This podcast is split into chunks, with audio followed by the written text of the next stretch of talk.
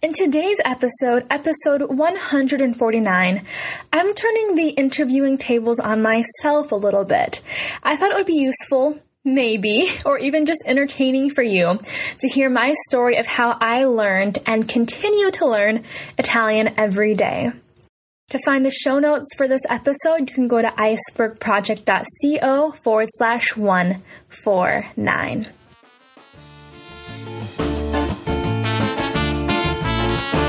I'm Cher Hale, and this is the 30 Minute Time Podcast. As I mentioned, I wanted to tell you some more detail about how I learned Italian, uh, how I got mixed up in the Italian culture anyway, and what I'm doing now to keep learning, and then one more thing uh, what I plan to do in the future to continue to improve my Italian. So, it's been a very multifaceted journey full of twists and turns and heartbreak and a lot of really random things happening, but I think I've done a decent job at distilling it into four sections. So, section one is what got me to Italy in the first place? What attracted me to the Italian language? So, a lot of people ask me, you know, why Italian? What got you there in the first place? And I usually tell them partial truths, which is I don't have any idea what happened or why I got here. The actual more context driven truth is that I was going to a school in Vegas called CSNHS. I was 17 and it was a community college meets a high school. And we were able to take college courses for free which is amazing. So, of course, instead of being a responsible student and taking all the core classes, I took things like Chinese or history of the Beatles or things like this. And one of my fun classes, and they were all usually fun, was Italian. I thought, you know what? I like the idea of Italy. The Italian culture seems cool. Let me just try this language out, see how it goes. Because even back then, I loved languages, just didn't know what to do with it. So I went to class for, I think, a semester, maybe two semesters. I have all of my notebooks to prove it. But looking back on them now, I can't remember learning what I learned in class. Like, I learned about indirect object pronouns and I learned all these vocab words, which I know now. But when I was in Italy the very first time, like, could not tell you what they were or how to use things in grammar. Like I just had no idea. Um, I had forgotten everything that I learned from class, which is unfortunate, but it was a good start to what I think of now as my language learning journey. So, in my senior year in high school, I quit learning Italian. Uh, I didn't take it anymore. I don't know why maybe it just wasn't. Oh, you know why? It was because CSN didn't offer any higher classes in Italian. I couldn't go any higher, which is unfortunate. There was only the 113, 114 class. So I just quit out of necessity. And then didn't learn on my own, graduated high school, and then I was doing this job at, at a, a great nonprofit in Las Vegas and taking on, as is my nature, much more than I could handle, especially given that I was at university. So I was really stressed out, uh, having a hard time keeping up with myself and my health and my life. So it was a lot of stress, and I just kept looking for some kind of escape. And I was cleaning my room one day, and I saw this green book, and I kind of tugged it, and it fell on my head, I think. Uh, and I opened it, and it was a study abroad guide that I'd taken from university, maybe like, I don't know, six months before, maybe a year before. I open the study abroad book and just like have this feeling to go straight to Italy. So I find Italy. I see two towns. There's one in, in Viterbo and then one in Torino. I loved the idea of going to a small town because Vegas is a city. I wanted to get out of the city. I wanted to escape from everything that I knew. And I remember, I think it was like maybe an hour later, I had already applied for the program and had decided like this is what I wanted to do. So fast forward, maybe it was like four or five months, and I was preparing for my trip to Italy through orientations, through visa applications, and I was doing all this stuff to get to Italy. And I knew, like, obviously, I have to learn Italian. I, I want to learn Italian. So I used my Michel Thomas Italian audio tracks to give me my foundation, and they were fantastic. If you can get past his dry voice and his capacity to not have much personality, then you could I mean it's it's a very solid foundational course. I learned a lot about handle verbs, which are verbs like should, to do or to make, to be, all of the verbs that you need to use as building blocks for sentences in the future, which helped a ton when I didn't have the, vocab to support what I wanted to say in the future. Many times I, I listened to the whole course before I left, I listened to it again while I was there. That helped a lot, but it still clearly wasn't going to be enough to be conversational in the language. So I remember my very first conversation in Italy. We had landed in Rome. We took the bus in a group to Viterbo and we were staying at a hotel for two nights while we got our accommodation set up.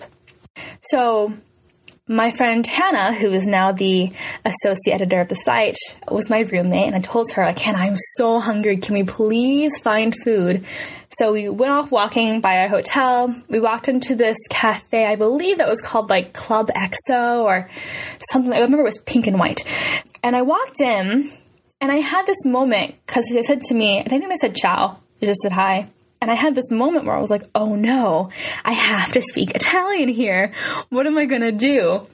And I remember looking at their chalkboard menu, like, what does this say? I don't know what I want to eat. Like, I don't understand what I'm reading. And just kind of like, talking to the owner in like half English, half Italian, like, what's a brasaiola? Is this a salad? Like, I don't know what this is. And he was like, just, just try it. It's going to be good. So I, I ate it. It was a weird salad. I don't even know what it's called to this day. But it was my first conversation in Italy where I realized that I would have to speak Italian, which after like 12 hours travel time and culture shock was a lot for me to take in. but so useful and really set, I think, a positive intention or positive outlook for the rest of my trip because locals and business owners were always so friendly and helpful when I stumbled over a word or or didn't know what they were saying to me, but just really really helpful, which was supportive for me and gave me a lot more confidence.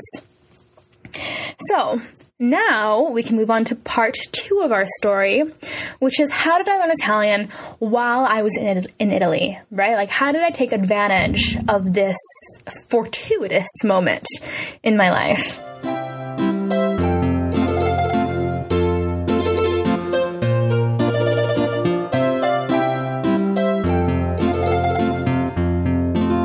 Looking back on that time now, I can think of no less than 20 ways that I could have made language learning more effective and done it faster while I was there because it really was a fortuitous moment. But I'm also really grateful for the way it happened because I felt like going in completely naive to the process of what it meant to learn a language and having this raw experience has really lended to my a how I explain things on the website to people because I'm usually trying to understand myself what's going on. And then B, uh, how I teach languages now. They both have borrowed heavily from my experiences being in Italy and just not knowing what the hell I was doing. Okay. So, here is what I did to learn to learn Italian in Italy.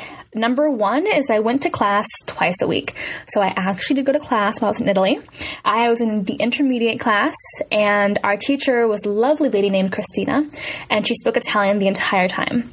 My first time in class with her, like, I don't know, what's the word? Like, going off in Italian. I had no idea what was going on. Like I, I caught some words. She kept saying quindi and I was like, what does quindi mean? But I think the experience of being in class and like just catching these words and not having time to translate from Italian to English really set me up for a good audio comprehension. Not saying that you need to go to an immersion type class, it might be awful for you because, to be honest, I needed more than just that class. You always need more than just the class you're going to because there were times when she explained things in Italian, grammar pieces, phrases, context, and I just had no idea what she was saying. And even when I tried to ask in class in Italian to clarify, it would still be lost on me, this, this meaning. So having a supplement, uh, whether it's a language partner, a book that's in English for English speakers, whatever you can use to help understand things while you're in the immersive environment is going to help you. People say that immersion works only when it's the purest, right? Like when you just have Italian. But I really do think that if you have your language to to support you, you should use it. Like there's no reason you shouldn't use that language. Okay, off my soapbox. The next thing that I think helped a lot was that me, Heather, and Hannah went out to the bars and hang out with friends almost every single night. I think that it was like five out of seven nights we were out on the town, which is a lot, I guess. To it's, it's exhausting after a while, but it did help me a lot because I would drink alcohol. I would have strawberry vodka shots all the time, and after maybe like two or three shots, I'm like ready to talk to everybody in the world. So it gave me a lot of confidence and practice, even if I didn't remember what I had learned the night before. Like the fluidity of just just speaking and like making mistakes as I went along was very very useful. The next thing is that I lived in an, in an all Italian dormitory, and there was a communal kitchen in that dorm. So I would have to go to the kitchen to make my food, which was, oh my god, so embarrassing through the Italians. I had to make pasta in front of them because they were constantly telling me like okay you used too much water here. You shouldn't have put that in there. You didn't leave your water boiling long enough. And i learned a lot but it was also really horrifying i think on top of the culture shock. That though helped me make friends with more italian natives in the town and i practiced more italian than my friends did because i was always around these italians the next thing is that I had a really great language partner. So, USAC, the program that I went with, assigned each person a language partner to pair up with at the beginning of the semester. Uh, you could actually practice language or you could just hang out, it was up to you. But Carmine and I really loved language and we both hit it off so we were able to maintain a relationship where I taught him some new English, he taught me some new Italian. We would meet maybe once a week, maybe once every two weeks, depending on our schedules. We never went, I don't think we ever went without, without three or four weeks of not speaking. Because if we weren't in person, we were like messaging on Facebook or texting. I also, in this one, I guess people would find most dramatic, is that I dated three Italians. Now, mind you, I was there for five, five to six months, so I think three Italians in that time span is, is pretty saturated. But to be fair, only one was serious, and I, I say serious rather lightly because it wasn't a very serious relationship. The first one I met at a bar. I won't tell you his name, but I do call him Voldemort on the blog, jokingly now because when I went to Italy in June of 2014, I saw him again and I no longer think he's so Voldemort ish, right? So, anyway, we dated on and off throughout that five months. And when we weren't dating, I talked to other people. All of this led to me speaking a lot of Italian because I was always up for practicing. And I did a thing where I would always, no matter what, carry a notebook and a pen with me so I could write down new phrases, new vocab. It was a constant listening, recording, listening, recording, trying this thing out. How does it sound? What did I get wrong? And, and like a constant feedback loop. And I think that it was important to have that feedback loop close really fast because I would learn something new, use it in context, maybe a sentence or two later, have them tell me what I did wrong, and then fix it. And this would all happen in the span of maybe like two or three minutes we're online, it can take much longer, maybe a day or two. But that's why I think that conversation is so critical when you're at upper beginner, intermediate stage, even before if it's your kind of style. The final things I think helped on my trip in Italy or living in Italy was that Heather and Hannah, while they did speak some Italian, uh, weren't as confident in their abilities. And while I know that they could have been they could have gotten by without me. Uh, they looked to me to, to do more of the translation, more of the asking of things. So when we go on trips or when we'd be out shopping and they needed to ask a question, they would ask me to ask it for them, which kind of gave me the, the feel of being a go to translator, which put more pressure on me to study and remember more things because I knew that if they asked me to say something and I didn't have it, that would, we would be in trouble. So it was helpful to have that, I guess, that extra support. And finally, I became a regular at a lot of places. So the same pizza shop, the same coffee, the same coffee shop, the same little like stores that sold like clothes, and then people and they get to know you and they talk to you, and it becomes more of a small talk kind of relationship, which is nice for practice. I didn't always have the right words to say, and sometimes I would just stare at them blankly, but that was okay because I would I would just keep trying or never come back. Either one. Oh, and CPF for you, cocktail party fact. The iceberg project name, I actually I guess discovered it is a better word, while I was in Italy. I was taking an intercultural communication class, and my professor mentioned the iceberg theory.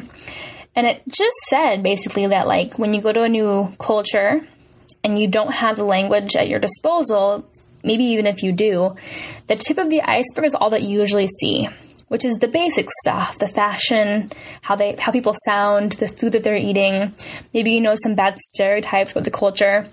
And so it isn't until you get below that below the water to that big massive iceberg that you can finally deepen your understanding of a person in a different culture, their values, their traditions, what they love about life, the things that are important to them, uh, why they get ticked off when someone does something that's normal in the American culture.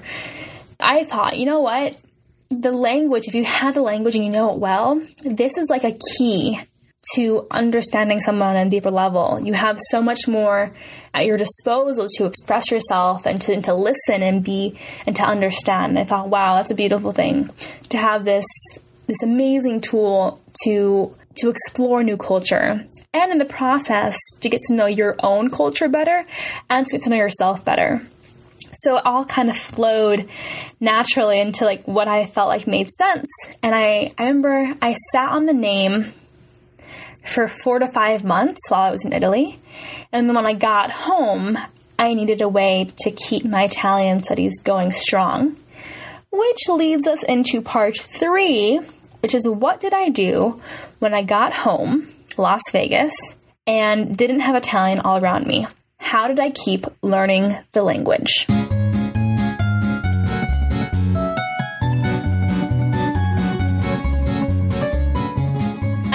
Of people who have began a blog about Italian culture or Italian language just to keep their Italian motivation up. So I don't think that my my how I kept learning Italian is necessarily unique at all. But I did have a unique background when it came to building a website. Because in the past, my background was in social media and online marketing. I had worked with maybe two to three online entrepreneurs who really had a strong understanding of how to A, build a business, and B, market online. So I felt like I had a natural transition into building my own little website in my corner of the world. But what I think made the difference is that I was so addicted to the process of learning Italian. So much so that articles they were so easy to write. So I had ideas everywhere. I just wanted a place to put all of my stories and everything that I had learned to help myself and other people. But I really thought, like, you know what? There are so many Italian sites. No one is going to want to read mine. So I'll just use this as a space for myself. If it works, it works. If it doesn't, no big deal. No harm, no foul, right? In the process, though, of writing these articles, this is in the days when they weren't edited by an Italian speaker.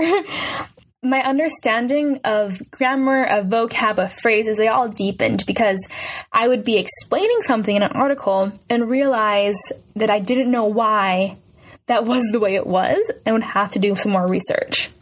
So it helps me ask better, smarter questions and also uh, find a way to explain those things more succinctly and more coherently which is, I think, a beautiful process. What's more, every time I wrote a new article, it was a review of what I had learned in class, on the streets, with friends. So it was constant review for me. It wasn't continuous review on the same thing, but it was repetition in certain areas, which was a nice buildup, I think. Uh, also, of course, it was fun for me. And once the site got going and people found it, I had this amazing community of people who are passionate about Italian to ask questions, telling me their stories, which was such a great motivation for me to keep going, and just generally being awesome people. So that was so much fun to see come to life. I was also doing, I had a tutor from Italki that I would meet with once a week for maybe six, seven months at a time. I was writing the newsletters for the readers, so I would have to curate like little lessons and make sure that my details were on point, which is around the time that I began hiring editors for the site. So I hired, I had Maria first, then there was Stefania, and then now there's Anna. And Anna does most of the editing now but she helps me so much to deepen my understanding of little phrases, uh, little reasons in grammar, and she's so well versed in linguistics and education that I just I'm so grateful for her on the team because she adds so much depth to the articles and to my understanding of Italian as well. I also tried using the flashcard system Anki, if you've heard of it. It's an online like flashcard system, and I hated it back then and I also did, let's see, oh, created product. So that helped a lot to have to like create and compile information. Now we're going to go into, I think, part four. It is part four, right? I've totally lost track of the story, which was when I returned to Italy for the first time since living there. And this was recently, actually in June of 2014. So not that recent. it was like six months ago, seven months ago. Okay, part four.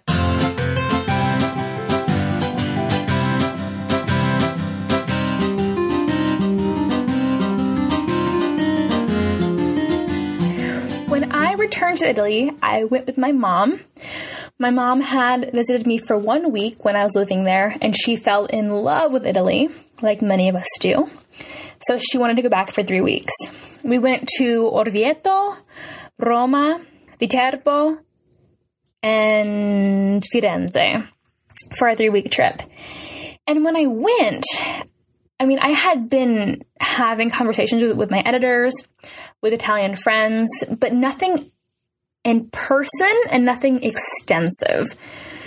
So I was really nervous to speak with people again, despite what I do for a living now. And I had this weird idea in my head that I wanted to like blend in the locals. I was like, you know what? I don't want anyone to know that I'm a tourist. I just want to like blend in and look normal. However, turns out that me wanting to blend in didn't lend to me getting a lot of speaking practice because I would just like avoid people basically. Not my best move in terms of learning. So I was super self conscious about speaking, and that led me to a like not enjoy my trip very much, and b just just constantly like grapple with the idea of you know what conversations I had to have and if I was ready for them. I think it was just really a confidence issue, which I, I feel much better about now. Despite that, I still wanted to be involved in what's happening in the, in the cities. So when I was in Orvieto, there happened to be a book signing by Susanna Tamaro, who wrote the famous book Va dove ti porta il cuore. And I was so stoked because I love her. And I went to the book signing, uh, I heard her speak. It was very, very fun. And I bought lots of books while I was there, knowing that when I got home, I would have a lot to study and to absorb. I also, fun fact, saw my ex boyfriend, the, the Voldemort guy. We had a an amazing talk around Rome. He talked, I would say, like three quarters in Italian. I understood everything, which was a huge win for me considering when we were dating, it was not like that at all. and uh, I really found myself building my confidence and, and knowing that I, I did know more than I thought I knew. So that was lovely. Then I got home And I began somehow to learn all of these new language techniques. I fell in love with Anki again, oh, well, for the first time, thanks to Gabe Wyner, who wrote the book Fluent Forever. And I now use Anki every single day. I cannot live without it. The fact that it helps strengthen my ability to retrieve words that I've learned before is amazing value for me. I started doing interviews in Italian. That was horrifying for me, but they actually turned out pretty well. I got more structured in what I wanted to learn and how I retained things. I read Mockingjay, La Bella Figura, Per Sempre. I read all kinds of books in Italian. I wrote more articles. I found the cool site uh, Shared Talk, which is like an online chat site for language learning. And then I found this really cool balance between structure, fun, and effectiveness. So I always like go off onto the extremes. I'll either be extreme in structure, extreme in fun, or extreme effectiveness. But I've I found this nice flow between all three, and it's been working really well for me. I also, in the future, have decided to hire uh, Luca Lampariello for a phonetic analysis, which sounds fancy, but is really just a way to say that I want to improve my pronunciation. I'm going to reread books so I can get a deeper understanding of context and vocab words and I'm going to, I'm preparing right now for the C2 CELI exam. So Italy has their certification for language levels, and I really want to do C2. That's the highest. It goes from A1 to C2, A1, A2, B1, B2, C1, C2. And I want to take the C2 exam. It won't be this year, it'll be next year because I can't get there during a certain testing date. They're only for a year but I'm going to do it. And I'm also going to do things like finish watching Teen Wolf in Italian, like little things that keep me entertained, but also keep me, I think, fresh in the language. I really want to find A, an accountability group, and B, a language partner that I, I click with, but so far I've, I haven't had much luck and I just want, I'm going to keep looking. So a quick overview of my Italian, how I learned it story. I think it comes down to like five or six things. Um, the first is being dedicated and devoted to learning Italian.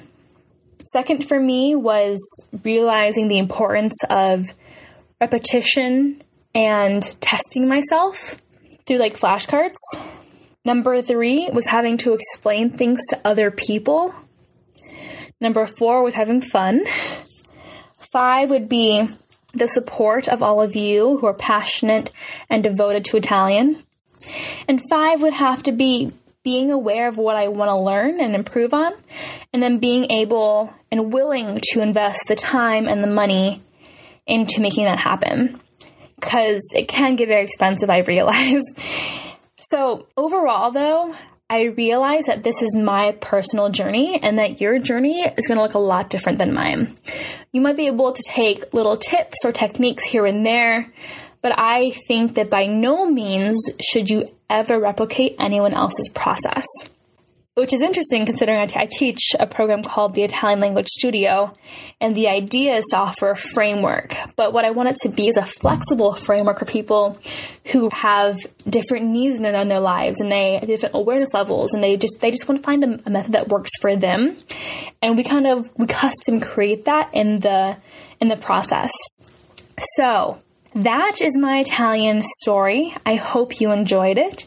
If I didn't ask backwards. If I didn't answer any questions that you still have, let me know those and maybe I can create a follow up episode.